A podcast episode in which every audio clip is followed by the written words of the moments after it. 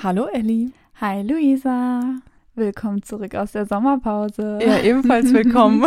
Wie geht's dir? ich fühle mich sehr unroutiniert. Ich habe gerade ewig gebraucht, um diese Technik aufzubauen und zu verstehen, welche Kanäle äh, was bedeuten.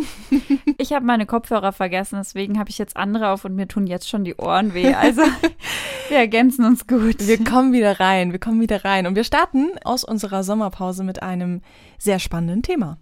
Nämlich der Bundestagswahl im weitesten Sinne. Vor allem natürlich der Berichterstattung darüber. Und falls ihr diese Folge nach der Bundestagswahl 2021 hört, hört sie trotzdem. Es lohnt sich wahrscheinlich immer. Definitiv.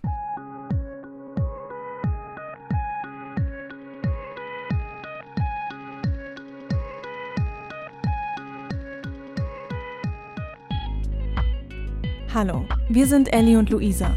Und in unserem Podcast X und Y nehmen wir dich mit in zwei Welten. Die Welt der Medien und die Welt des Feminismus. Wir wollen über und mit MedienmacherInnen sprechen, darüber, wie Frauen in den Medien dargestellt werden, aber auch über die Strukturen, die für Frauen innerhalb der Medienbranche herrschen. Unser Thema heute: Frau Regierungschefin, Sie sind zu sexy. Für manche ist es ja sterbenslangweilig und für andere super emotional. Wir reden heute über Politik.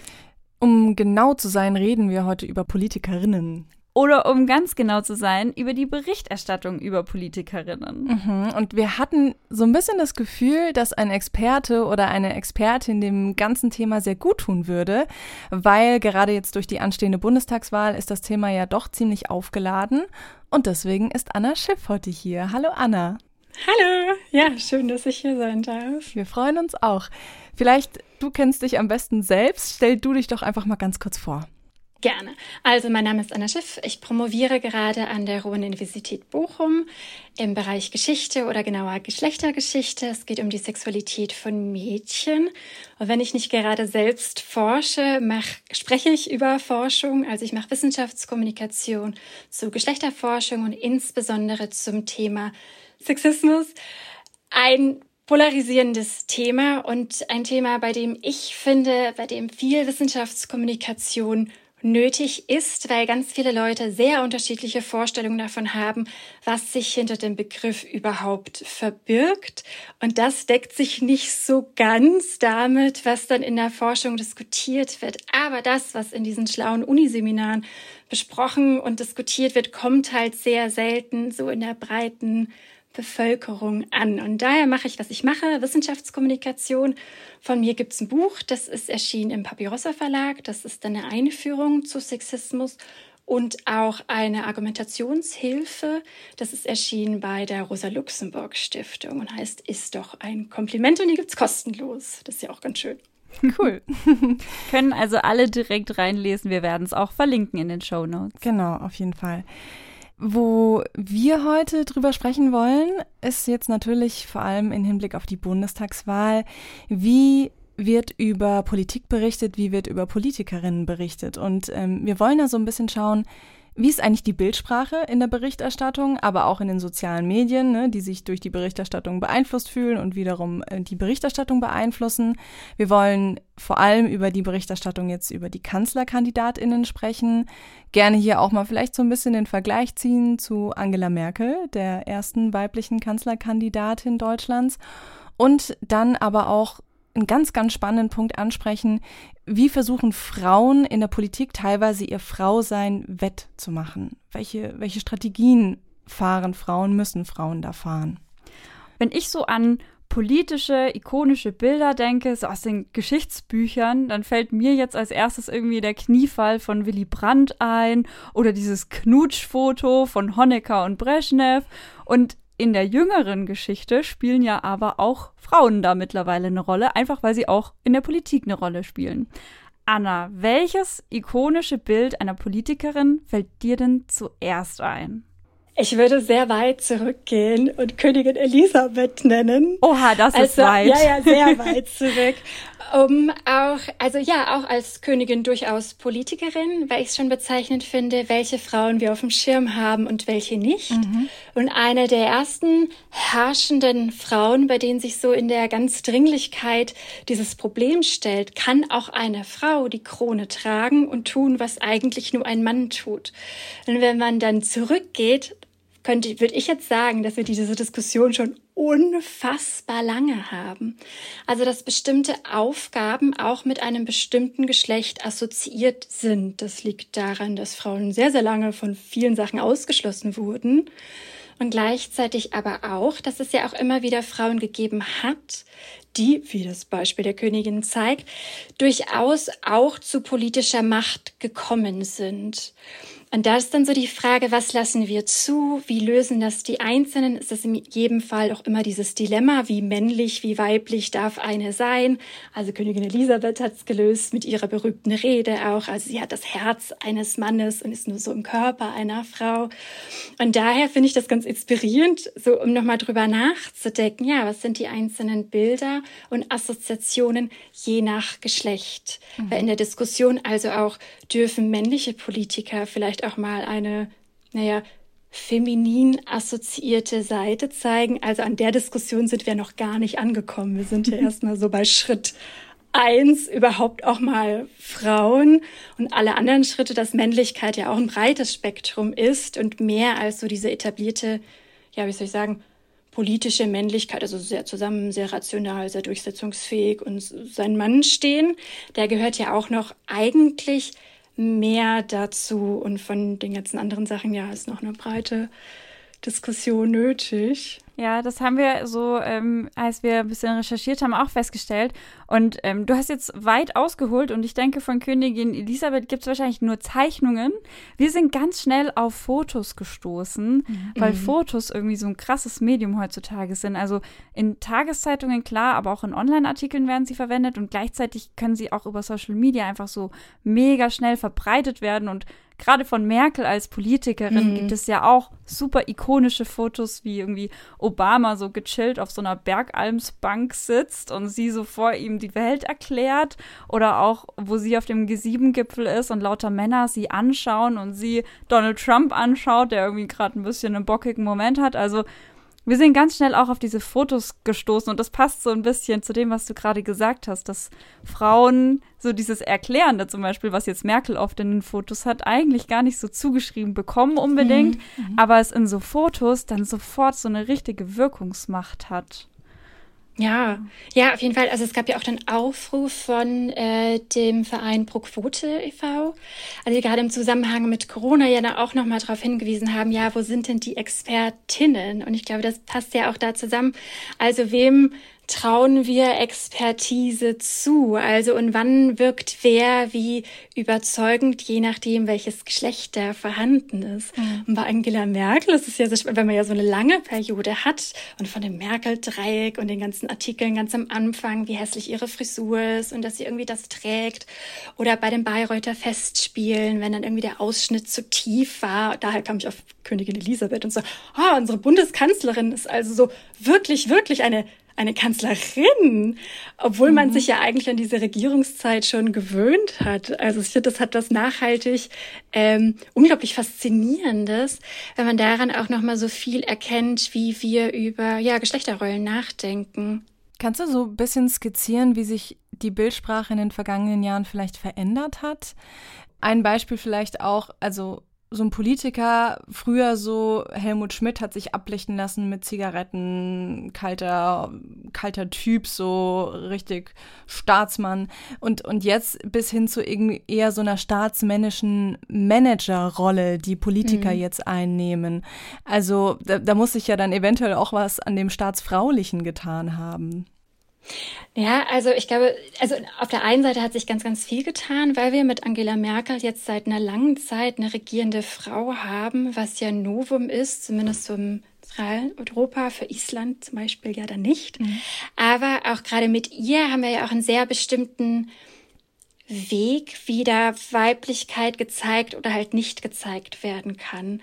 Und auch da ist ja eine bestimmte Rolle, also dieses Zurückgehaltene und die Physikerin und äh, mhm. mit dem Doktorabschluss und sie weiß halt sehr gut Bescheid. Also es wird ja auch da eine, eine ganz, nicht nur über die Bildsprache, aber auch über die Kommunikationswege so eine ganz bestimmte Erzählung geschaffen. Also sozusagen, obwohl sie eine Frau ist, ist sie so kompetent, mhm. dass sie das trotz allem und auch in diesen Männerrunden bestehen kann. Also wenn man da so die ersten Bilder sich anschaut, hat das ja auch eine Weile gedauert, bis sie da ganz offensichtlich auch da sich so eingegroovt hatte, bis man dann halt auch mit den Hosenanzügen und einer bestimmten Gestik so mittendrin gleichzeitig unglaublich heraussticht, weil sie ja meistens die einzige Frau irgendwie ist und auch, aber auch nicht zu überweiblich. Sie trägt ja keine Röcke beispielsweise oder ja. sehr lange Haare. Also es ist so ähm, eine sehr eigene Bildsprache. Und dann ist dann jetzt auch gerade mit dem aktuellen Wahlkampf ist ja die Frage, ist das übertragbar auf die nächste Frau? Also mhm. bleibt das so eine Ausnahmeerscheinung, die für sich genommen eine Bildsprache und auch eine Erzählungsform gefunden hat? Oder ist das ein Beispiel, das Schule macht. Wir werden es erfahren. Ja, das, ich finde das voll spannend, weil Merkel hat ja wirklich sehr selten irgendwie zum Beispiel Schwäche gezeigt, so in ihrer ganzen mhm. Kandidatur. Sie hat einmal ganz am Anfang geweint, als ähm, ein Beschluss, ein, als sie noch Umweltministerin war, unter Kohl nicht durchgegangen ist. Und das wurde ihr so krass als Schwäche mhm. ja hinterhergelegt, dass sie seitdem ja nie wieder geweint hat. Und die einzigen Momente, wo ich mich so ein bisschen dran erinnere, ist einmal, wo sie Krücken hatte nach einem Skiunfall und dieses Zittern auf Aufnahmen mhm. bei, bei so Empfängen. Und aber ansonsten, also da, da ist ja nichts Emotionales, nicht irgendeine ja. Angriffsfläche. Und wenn es da ist, dann, dann als etwas ja sehr, sehr unbeholfen interpretiertes. So ja. dieses Tätschelnde oder ja, so Schultern zuckende, was man so von Merkel kennt. Ne? Das wird dann als so was Unbeholfenes eher ausgelegt und jetzt nicht ja. als ähm, Weiblichkeit oder so. Was aber mega spannend ist, weil ich finde, gerade diese Entwicklung von ähm, in der Außenwahrnehmung so Kohls Mädchen zu Muttis Nation, das hat ja total einen weiblichen Kontext. Ja. Und gleichzeitig spielt es dann aber so, wenn man näher hinschaut, eigentlich bei ihr nicht so die Rolle. Ja.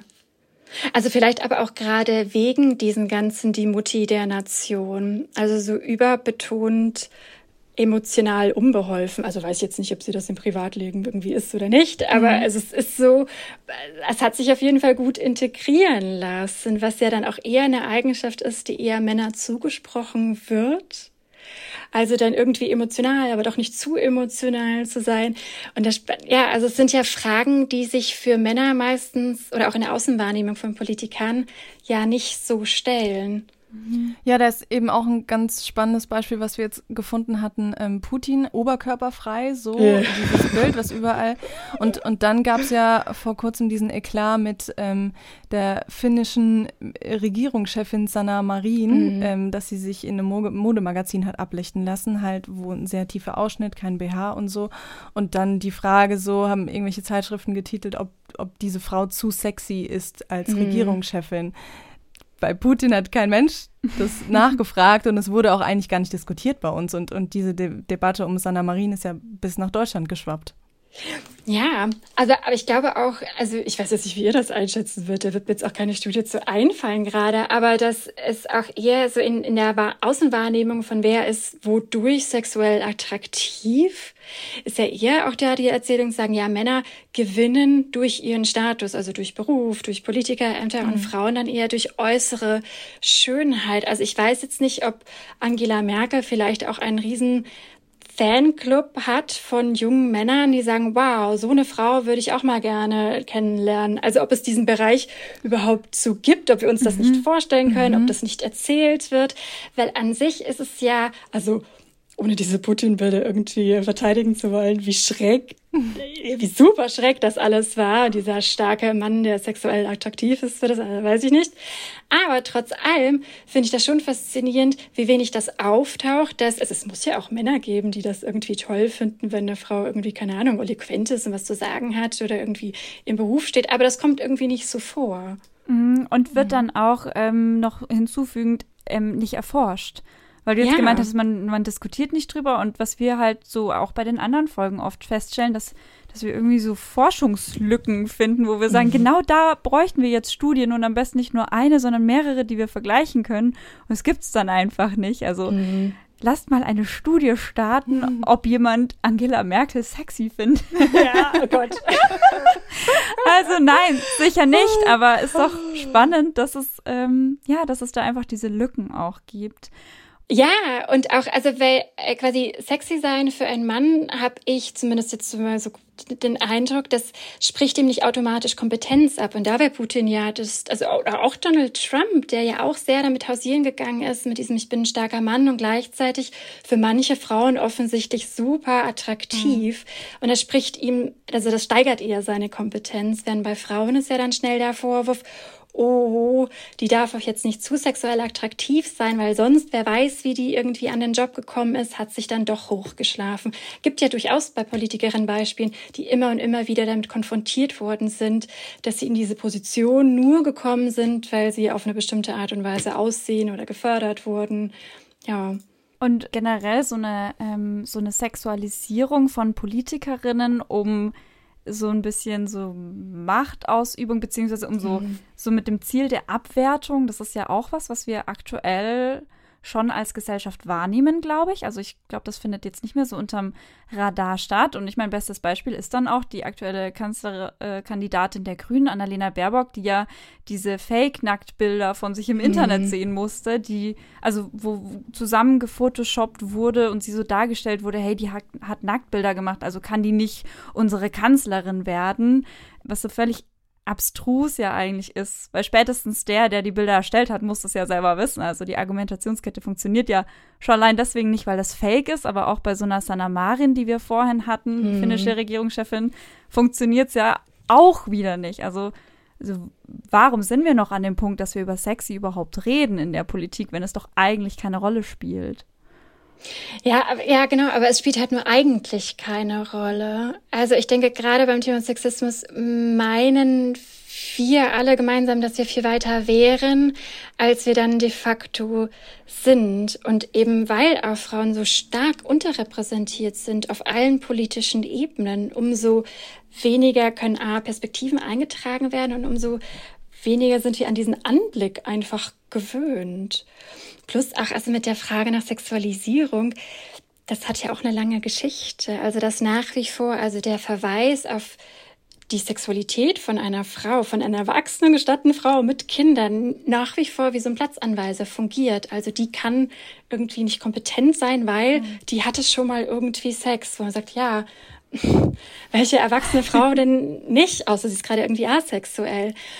Und äh, ja, ich würde es, aber auch da, wenn wir uns die mediale Berichterstattung jenseits von Politik anschauen, ist ja auch klar, also welches Geschlecht häufiger in so sexualisierten Posen gezeigt wird und so die Verbindung, dass eine Frau sexuell attraktiv sein kann und gleichzeitig kompetent, das ist noch ein ganz, ganz großer Sprung. Und ich würde da sagen, dass es eher daran liegt, dass noch zu wenig darüber geredet wird. Das sehen viele bestimmt irgendwie anders, wenn man schon so eine Müdigkeit hat, über diese Themen zu reden.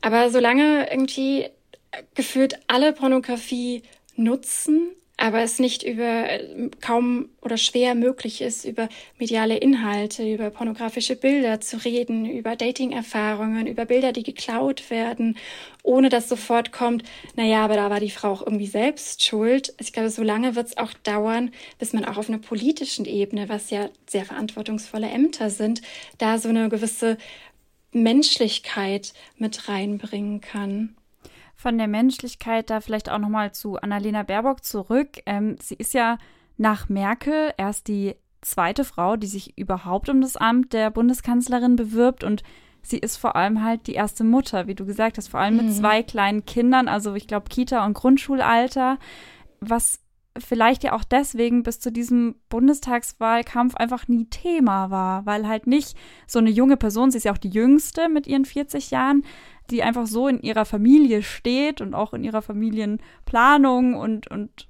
Entwicklung steht, an dem Punkt ist. Und spannenderweise, also ich habe mal davor noch gegoogelt, hat Scholz Kinder, hat Laschet Kinder? Wusste ich nicht. Also Scholz hat keine, Laschet hat drei. Ich habe das sehr schnell gefunden, aber das war noch nie in irgendeiner Form in mhm. irgendeinem Interview ein Thema. Kannst du da vielleicht auch kurz skizzieren, was dein Eindruck ist von der bisherigen Berichterstattung? Also klar von Annalena Baerbock, aber eben über alle drei KandidatInnen? Mhm. Ja, auf der einen Seite, also es gibt ja jetzt vermehrt auch die Stimmen, sagen, dass, naja, nicht immer, wenn irgendwie nach Kompetenz gefragt wird bei einer Frau, ist das automatisch Sexismus. Und da gehe ich absolut d'accord, weil natürlich muss sich auch eine Frau die gleichen Fragen gefallen lassen, aber es sind ja eben nicht die gleichen oder dieselben Fragen, weil die Frage nach Vaterschaft, genau wie er gesagt hat, spielen sonst in Politikerinterviews gar keine Rolle. Das ist auf anderen Ebenen ganz genauso. Männer werden in Interviews, Berufsinterviews kaum bis seltener nachgefragt, wie machen Sie das eigentlich mit Ihren Kindern zu Hause? Weil nach wie vor in den Köpfen verankert ist, dass das schon irgendeine Frau im Hintergrund regeln wird. Und das ist auch deswegen verankert, weil es ja de facto so ist. Ein Großteil der Sorgearbeit wird von Frauen erledigt, die dafür Berufsarbeit reduzieren. Ergo sehen wir sie auch weniger in Führungsetagen, weniger in der Politik, weil das sind alles berufliche Kontexte, die nicht gerade auf Vereinbarkeit ausgelegt sind. Und je weniger wir sehen, umso weniger sind wir es gewohnt und umso drängender wirkt die Frage, ja, wie will die denn irgendwie Bundeskanzlerin sein, wenn die dann aber nach Hause muss, wenn das Kind krank ist? Also da merkt man so auf der einen Seite ja durchaus mh, naja, im progressiven Ansatz, weil eigentlich symbolisiert ja Annalena Baerbock genau das, was wir angeblich alle wollen. Sie ist eine moderne junge Frau oder jung für die Politik mit Kindern. Also hat alles eigentlich richtig gemacht. Aber an diesem speziellen Punkt merkt man, naja, eigentlich wollen wir wirklich diese alten Rollenbilder loslassen für neue oder doch dann festhalten, weil gerade an Mutterschaft und vielleicht ist es auch deswegen so ein polarisierendes Thema, steckt ja auch dieses sich kümmern und lieben und für die Kinder auch so wirklich da sein. Und gerade in Deutschland haben wir auch ein sehr spezielles Mutterbild. Also den Begriff Rabenmutter gibt es ja auch irgendwie nur bei uns. Mhm. Und vielleicht ist es deswegen so emotional, weil dahinter die Vorstellung steckt, da versagt eine Frau ihren Kindern die unendliche mütterliche Liebe und unendliche Aufmerksamkeit für eine Karriere? Darf sie das? Also vielleicht berührt das so sehr, weil sich viele auch keine Ahnung, vielleicht auch gewünscht hätten, mehr Liebe und Aufmerksamkeit als Kinder zu bekommen. Also, also irgendwas steckt da ja noch mal irgendwie drin, warum das Frauen so zum Vorwurf gemacht wird, wenn sie mehr wollen oder beides wollen, also sowohl eine Karriere und Kinder und eine Art und Weise, wie das Vätern seltener zum Vorwurf gemacht wird. Und ich sage schon seltener, weil das nicht heißt, dass Männer oder Väter mit gar keinen Vorwürfen zu rechnen haben, aber es funktioniert nochmal auf eine andere Art und Weise. Und meinst du, dass Angela Merkel weniger angenommen worden wäre, wäre sie Mutter? Ich glaube, also am Anfang hat das ja auch eine Rolle gespielt, also dass sie offensiv kinderlos war. Also sagt immer, ja, was ist denn mit dieser Frau los? Aber ich Wie man es macht, macht man es falsch. Ne? Ja, aber ich glaube, gerade beim Kinderthema ist es doch auch tatsächlich so. Zu früh Kinder ist falsch, zu spät Kinder auf gar keinen Fall, gar keine Kinder super falsch. Also dann kann man auch ein bisschen machen, was man möchte, weil man macht es ja dann irgendwie eh richtig falsch als Frau. Und bei Angela Merkel, ich glaube, hat das ihr schon zugute äh, oder in die Karten gespielt, in die Hände gespielt, so ist jetzt zugute gekommen, jetzt habe ich's, äh, kinderlos zu sein, weil das so in dieser neutralen Rolle als Wissenschaftlerin und unterkühlt, da passt ein Kind irgendwie nicht so rein. Und so kann sie zwar Mutti genannt werden, aber hat es ja selber irgendwie nicht bedient. Und mhm. insgesamt gibt es ja wenig Politikerinnen, wo wir das sehen. Mhm. Also, dass man auch mal irgendwie Kinder im, im Bundestag sieht oder dass Sitzungen anders geplant werden, weil Leute nach Hause müssen, weil sie Kinder haben. Also von daher, glaube ich, hat es sich auf eine gewisse Art und Weise leichter, weil dieses Problem einfach außen vor gelassen wurde. Und umso spannender finde ich es jetzt, weil es zeigt auch die Dringlichkeit, diese Vereinbarkeitsthemen auf einem anderen Level nochmal zu diskutieren. Weil du es auch gerade erwähnt hast, genau, das ist ja auch so ein Punkt, dass natürlich äh, Mutterschaft gehört zur Weiblichkeit irgendwie dazu mhm. und wird damit assoziiert und jeder hat davon irgendwie seine Vorstellungen und Vorurteile im Zweifel im Kopf. Und so ein Bundeskanzlerin, so ein Amt, verbinden wir ja dann, selbst wenn wir Bundeskanzlerin sagen, halt jetzt seit 16 Jahren nicht mit Weiblichkeit und mit ganz vielen männlichen Eigenschaften, unter anderem so lange im Büro bleiben, bis die Krise geklärt ist und mhm. über Nacht ähm, irgendwelche G7-Chefs noch ähm, totlabern und was nicht alles dazugehört. Also, und das ist ja auf sämtlichen politischen Ebenen auch so. Also nicht umsonst haben wir so wenige Regionalpolitikerinnen ja auch in Deutschland. Das sind, glaube ich, auch super wenige. Ich glaube, bei den Bürgermeisterämtern muss man wirklich Bürgermeister sagen, weil das sind irgendwie zehn Prozent, wenn überhaupt, ja. die da weiblich sind, einfach weil man dann natürlich auch Abendtermine ohne Ende hat und Wochenendtermine und so. Und dann auch gerade in so Wahlkampfphasen mega aktiv sein muss. Und das passt natürlich nicht zu dem Bild, was gesellschaftlich von so einer Mutter verankert ist. Mhm. Das clasht dann so richtig aufeinander. Ja, ja, und das passt auch nicht zum Bild, das wir von Vätern haben. Also, weil es ja nach wie vor so diese, oh, können die das überhaupt? Mhm. Und ist ein Kind überhaupt gut betreut, wenn es nur beim Vater ist, in Anführungszeichen? Mhm. Und es, halt, also es ist auch da ja durchaus eine Chance drin für Väter und auch gerade vielleicht für die jüngeren Generationen an Väter, die vielleicht auch nicht so ihre Kinder aufwachsen sehen wollen, indem sie sie nicht aufwachsen sehen, weil sie halt die ganze Zeit im Büro sind. Also auch da ist ja durchaus Bewegung drin, zu sagen, ich will was von meinen Kindern mitbekommen. Wenn wir nochmal auf einen anderen Aspekt von der Wahlkampfberichterstattung ähm, gehen, zum Beispiel die Plagiatsvorwürfe mhm. gegen Annalena Baerbock. Wie hast du das so wahrgenommen? Also jetzt auch vor allem im Vergleich zu den Plagiatsvorwürfen, die auch Amel Laschet bekommen hat. Also ich muss sagen, ich hatte dann zu Hause irgendwann auch Tagesschauverbot, weil ich mich so aufgeregt habe. Und meine ganzen Freundinnen auch schon immer gesagt haben, wir wollen nichts. Oh, mich hat das so, also vielleicht auch gerade, weil ich selber an der Doktorarbeit sitze, mich hat das so wütend gemacht. Wirklich, also eine ganz undifferenzierte, sehr persönliche Wut, muss ich jetzt sagen, weil ich es unfair fand. Also Wut heißt doch, es ist so ein ganz unfaires Gefühl, weil ich schon den Eindruck hatte, ähm, ja, sie wird sehr viel, also ja, also das sind ganz klar Fehler Punkt. Das muss man ja auch so sagen. Aber in der Betrachtung, also in dieser Kleintisslichkeit irgendwie an den Fehlern, fand ich das schon eine sehr andere Gewichtung. Also, dass dann nochmal doppelt geschaut wird, was sie da irgendwie macht oder halt nicht macht. Und in diesem ganz kleinen Zerlegen an einzelnen Sätzen irgendwie anlegen. Und ich dachte, ja, okay, come on. Also das ist, also es wirkte auf mich nicht wie diese Tragweite, in der es ähm, präsentiert wurde, während man gleichzeitig ja ganz klar mitbekommen hat, dass bestimmte politische Gruppen hier jetzt einen harten Antikampfwahl fahren. Also, dass ganze Kampagnen gestartet werden und dass diese Bilder aufkommen und dann auch noch, oh, hat sie irgendwo irgendwie abgeschrieben. Während gleichzeitig, also auch bei der CDU, CSU kann man, muss man ja auch jetzt nicht so lange googeln, um da durchaus auch Skandale zu finden von Masken und verlorenen Klausuren und da auch mhm. abgeschrieben. Und das ist dann halt also eher so, ja, kann ja mal irgendwie vorkommen.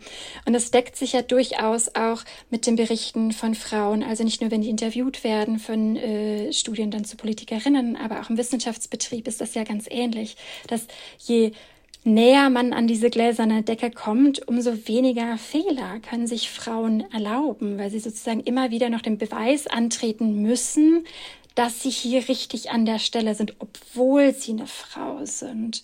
Und das ist oft eine sehr subjektive Einschätzung. Es ist durchaus auch schwierig, das vorzubringen, weil, wie ich gesagt habe, hat mich richtig persönlich undifferenziert wütend gemacht. Und nicht so, ich habe mir jetzt hier erstmal drei Studien durchgelesen, sondern richtig so gedacht, nee, das, das trifft mich, das kränkt mich auch auf eine Art und Weise, weil ich das natürlich auch aus dem Wissenschaftskontext kenne. Also so ein gewisser Rechtfertigungsdruck. Naja, dann forschen Sie zu diesen Frauenthemen. Ist das denn wirklich echte Wissenschaft? Und so.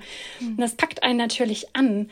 Und äh, gleichzeitig fand ich, hat es auch was sehr ja, Schönes oder Inspirierendes, wie schnell auch das Thema aufgekommen ist, dass es unfair ist. Also wie schnell sich da auch Solidarität gezeigt hat, nicht nur von Frauen, von anderen Frauen, aber so durch die Bank, also so Initiativen wie initiable.org, ähm, also dass, dass halt dieser Sexismus in der Berichterstattung auch zum Thema selbst gemacht wurde. Und von daher profitiert man, glaube ich, auf eine Art und Weise so oder so, weil entweder haben diese Strategien funktioniert und es haben viele Leute darauf abgehalten oder man hat zumindest diese Diskussion geführt. Und ich denke, das ist auch nicht zu unterschätzen. Da vielleicht noch eine Zwischenfrage, weil ähm, ganz persönlich sauer war, war ich zu der Zeit auch, als ich festgestellt habe, dass Annalena Baerbock gerade in, in Interviews, ich habe keine Ahnung, mal zum Beispiel ein Interview angeschaut, eine Stunde und eine halbe Stunde locker davon ging es halt wirklich wie machen sie das mit den Kindern und ist jetzt nicht der Robert Habeck traurig und wirklich mehr so um dieses Emotionale, was irgendwie außenrum mhm. passiert, anstatt sie endlich mal nach ihren Inhalten zu fragen, so. Und ich war da so sauer auf sie, dass sie das nicht mehr abgewiegelt hat und dass sie ah. da nicht selber rausgekommen ist. Und mit jetzt ein bisschen Abstand und sowas habe ich mir dann schon gedacht, na ja, also woher soll sie das auch wissen? So ein Laschet, der guckt halt auf Jahrzehnte an verschiedenen Strategieführungen zurück, wie man genau einen Mann zum Bundeskanzler machen kann. Mhm. Und sie hat halt nur Merkel jetzt in Deutschland zum Vorbild, wenn man so möchte. Und jetzt sind die beiden nicht mal besonders gut vergleichbar. Und ins Ausland schauen bringt ja auch nichts, weil da die Dynamiken dann wieder ganz anders mhm. sind. Also ich habe so richtig gemerkt, wie ich ähm, erst total sauer war und dann versucht habe, dafür aber auch Rechtfertigungen zu finden. Mhm.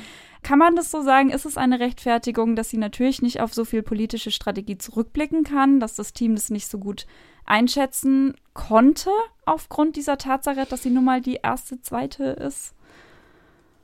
Naja, also quasi, wenn man international schaut, also wenn man sich den Wahlkampf von Hillary Clinton anschaut, war das jetzt nicht so überraschend, dass mhm. diese Art von Frauen kommen und dass auch gerade nochmal sehr akribisch geguckt wird, welche Fehler hier gemacht werden. Also da war der Wahlkampf ja ganz ähnlich. Also von daher vielleicht so ein bisschen Rechtfertigung. Aber auf der anderen Seite finde ich, ist das einfach ein Fakt. Also es gibt keine Blaupause davon, genau wie du gesagt hast. Wie machen wir eine Frau zur Kanzlerin? Noch dazu eine Frau, die so viele Feindbilder bedient. Also das ist ja richtig so in einer Person, diese ganzen, also nicht nur der Klimaschutz, aber dann auch noch weiblich und die Mutterschaft. Also das ist halt schon auch eine harte Nuss für so ein Wahlkampfteam, das im aktuellen gesellschaftlichen Klima Leuten nahezubringen. Mhm. Mit dem ganzen Hintergrund, wofür ja dann auch die Partei steht. So, ja, Leute, ihr müsst jetzt eigentlich schon ein bisschen was machen für den Klimaschutz. Also so, so, so wirklich was machen. Also hat sie eine unbequeme Message und vereint noch diese ganzen anderen Sachen. Ich wäre nicht gerne im Wahlkampfteam von ihr. Also ja, sch schwierig. Also glaubst du tatsächlich auch, dass ähm, nehmen wir an, Robert Habeck wäre der Kandidat geworden, dass auch er es schwerer gehabt hätte, einfach weil bei vielen die Angst vor den Grünen an sich schon da ist, Einschränkungen im Alltag, Verbote, Verbote, Verbote. Also hat sie einfach eine verdammt schwere Ausgangsposition von Anfang an sowieso gehabt? Ja, ich würde schon sagen. Also ich glaube auch für Robert Habeck wäre das auf einer bestimmten Ebene hässlich geworden, eben weil wir dieses feststehende Framing haben von der Verbotspartei und der Zensurpartei und, und, und bloß nicht zu viel machen, weil das regelt sich schon alles irgendwie mit diesem Klima von alleine. Und da mal rauszukommen, also das sehen wir auch bei Geschlechterforschung oder bei Feminismus im Großen. Also wenn einmal dieses Framing als Verbot und Zensur und das sind die Spaßbremse und die nehmen uns Sachen weg steht, in diesem Rechtfertigung so herauszukommen, ist unglaublich, unglaublich schwer. Also von daher würde ich auch sagen, ja, das sind einfach nicht so gute Startbedingungen. Also dass insgesamt einfach sehr viel lieber gehört wird, ja, wir müssen einfach gar nichts verändern und Wohlstand für alle und diese Sicherheitsthemen. Also ich glaube, das mhm. kommt dann erstmal besser an obwohl ja gleichzeitig das dringend, dringend notwendig ist. Also das ist ja auch ein Problem, das Fridays for Future hat. Und auch da die prominenteren Frauen, die sichtbar sind, ja auch auf eine ganz ähnliche Art und Weise zum Feindbild erklärt wird, sexualisiert werden, ihnen Kompetenz abgesprochen wird, eben weil das uns so herausfordert. Also sind wir bereit, auf Teile von Wohlstand und von Bequemlichkeit zu verzichten für ein höheres Ziel wie den Klimaschutz. Ja, Luisa Neubauer wird ja auch immer extrem ja. hart angegangen, wenn sie sich mit irgendwelchen Politikern streitet, auf einer ja wahnsinnig faktenbasierten mhm. ähm, Art, weil sie ja unglaublich Bescheid weiß einfach über Fakten und da teilweise die Politiker in Grund und Boden diskutiert und dann ist sie trotzdem die freche Göre von der Ecke. Ja. Ja, aber dadurch, dass, ähm, das ist ja auch ein Vorteil von Social Media. Also das ist ja nicht nur ein Katalysator für Sexismus und für diese Narrative oder Framings und gleichzeitig ja auch für all diejenigen, die sich darüber Gedanken machen und sich auch da solidarisieren und austauschen. Mhm. Also ich finde, das ist halt einfach so, es ist halt beides. Also unglaublich viel, auch feministische Themen oder Geschlechtergerechtigkeitsthemen, viel Solidarität und gleichzeitig diese Feindbilder, die bedient werden. Also ich würde es jetzt nicht nur negativ zeichnen. Und also würdest du sagen, dass man als Politikerin sein Frau sein wettmachen muss oder dass man es klug einsetzen kann oder beides? Vielleicht ist das äh, klug einsetzen dann die Folge davon, es wettmachen zu müssen. Also ich glaube, allein dadurch, dass es weniger Frauen gibt, sind die Paar, die es dann versuchen, äh, umso mehr in Erklärungsnot und sehen sich auch nochmal sehr speziellen Stereotypen gegenüber. Und dann kommt es halt darauf an, wie die Einzelne da für sich so einen einzelnen Weg daraus bastelt. Aber solange wir nicht gewohnt sind, dass Städte von Bürgermeisterinnen auch regiert werden und uns das gar nicht irgendwie auffällt, glaube ich, solange wird das auch ein Thema sein, dann einen speziellen Umgang zu finden. Wie geht man jetzt mit diesem Geschlechterthema um? Das, wir hatten das ja auch in der letzten Folge, da haben wir über Stimme gesprochen und hatten auch das Beispiel von Margaret Thatcher, dass die ja tatsächlich mhm. ihre Stimme runtertrainiert hat. Einfach weil ihr gesagt wurde, sie klingt zu schrill, keiner nehme sie ernst, äh, so kann man nicht autoritär auftreten, was ja eigentlich ein Wahnsinn ist. Ja. Und was da auch reinpasst, ist ja ähm, so die Themenwahl von Politikerinnen. Also es wird ihnen zum einen nachgesagt, dass so Gesundheit, Bildung, Familie, Umwelt mehr so die Frauenthemen sind. Also nicht umsonst hatten wir noch kein, keine Außenministerin zum Beispiel oder Finanzministerin. Ähm, also auch diese Themenwahl, dass Frauen, wenn sie dann in die Politik gehen, sich erstmal mit den Themen beschäftigen, an die sie vielleicht auch leichter rankommen, blöd gesagt. Also das ist ja auch so ein Wettmachen und gleichzeitig dann eben die Lücke nutzen, die man halt hat. Und auch, also ich finde es da auch nochmal spannend zu gucken, also wie ist das in unterschiedlichen politischen Lagern? Also konservative Politikerinnen finden ja auch nochmal einen ganz eigenen Weg, weil auch in diesem Betonen, ja, ich bin so sehr gerne Frau und die Mutterschaft und Hintergrund, kann das ja auch eine Lösung sein, das irgendwie zu versuchen wettzumachen. Aber so oder so ist es nochmal erklärungsbedürftiger auf eine gewisse Art und Weise, ja, wenn Frauen nach politischen Ämtern streben. Und vielleicht ähm, so langsam zum Abschluss, ähm, mit welchem Gefühl blickst du denn in die Zukunft, wenn es so um die Berichterstattung über Politikerinnen geht?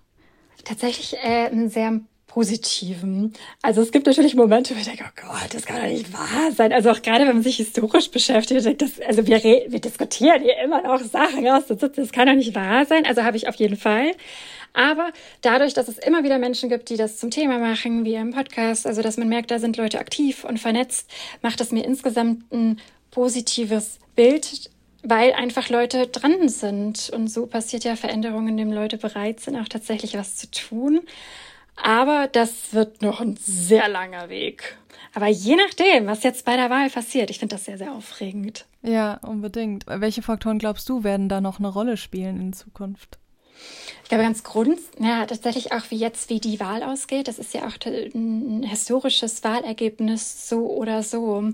Also auch bei der Wahl oder Nichtwahl von Hillary Clinton hatte das ja über diese einzelne Wahl eine historische Bedeutung. Also weil da ja auch ganz bestimmte Frames erschaffen wurden. Und das wird das noch lange prägen, je nachdem, wie es ausgeht, also so oder so. Also entweder haben wir eine klare Message, dass man mit einem offensiv durchaus auch feministischen Ansatz, also die Vereinbarkeit und auch ähm, vom Alter her nicht erstmal noch nicht landen kann oder eben schon. Und ich glaube, danach wird sich auch irgendwie nochmal die Berichterstattung orientieren und ändern. Mhm. Also ich glaube, wenn sie verliert, wird das auch die Berichterstattung insofern lange prägen, dass sich weniger Frauen trauen werden, das nochmal so ähnlich zu machen, eben weil es halt nicht funktioniert hat. Und umgekehrt, wenn es gut geht und sie gewinnt, also gut geht, ohne Parteienwerbung machen zu wollen, aber quasi für die Sache der Frau gut geht, mhm. äh, sagen, wird auch das nochmal die Erzählung und die Bilder prägen, eben weil sie trotzdem eine Wahl gewinnen konnte. Ich denke, es wird auch wichtig sein, dass Medienhäuser, Medienschaffende diesen Wahlkampf und die Berichterstattung reflektieren und einfach nochmal gucken, so wie haben wir berichtet und, und da auch die Folgen so ein bisschen ja, analysieren und, und welchen, also welchen Beitrag Medien da tatsächlich ja spielen. Also es ist ja immer wieder so, dass PolitikerInnen mit Medien aufsteigen und fallen. Also das denke ich auch sehr, sehr wichtig, dass dann jetzt im Nachhinein vom Wahlkampf, aber auch in Zukunft immer wieder reflektiert wird, welche große Rolle doch Medienschaffende haben.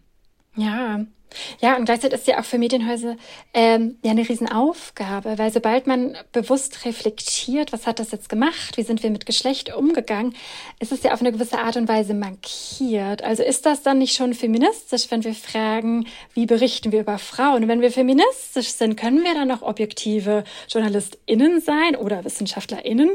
Und von daher, so oder so, wird das noch viele Diskussionen nach sich ziehen. Also kann man neutral sein und gleichzeitig Geschlecht ignorieren? Ich würde sagen, nein. Und ich weiß aber, viele andere würden argumentieren, sobald wir diese Themen zu sehr bedienen, ist das schon zu deutlich in eine bestimmte Richtung und dann machen wir eigentlich Wahlkampfwerbung. Mhm. Also das ist ja so die Schwierigkeit mit dieser Neutralität, da der historisch gewachsen so sehr sich an einer imaginierten männlichen Figur oder männlichen Alltag oder männlichen Normalität orientiert. Also ist sie so ein bisschen eingefärbt, diese Neutralität. Da gibt es ja auch den journalistischen Grundsatz, so ein Journalist macht sich mit nichts gemein, auch nicht mit einer ja. guten Sache. Ja. Und das ist ja hier, aber auch in anderen Themen, soziale Gerechtigkeit oder Umweltschutz, natürlich immer das Thema. Wenn, ja. ich, wenn die Sache doch gut und richtig für die Gesellschaft ist, wie kann ich trotzdem neutral bleiben? Ja. Klar, ja, spannende Diskussionen, die dann noch auf uns zukommen, bestimmt. Liebe Anna, vielen Dank, dass du dir die Zeit genommen hast, mit uns zu diskutieren über dieses sehr spannende Thema.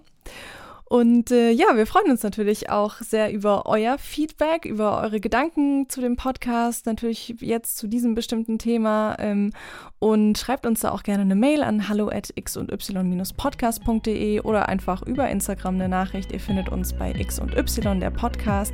Und abonniert uns auch gerne, teilt es, erzählt es allen Freundinnen und Freunden, die das Thema auch interessieren könnte oder vielleicht sogar eurer Meinung nach auch interessieren sollte. Ja. In diesem Sinne, tschüss Anna. tschüss, danke euch. Und tschüss alle da draußen. Tschüss.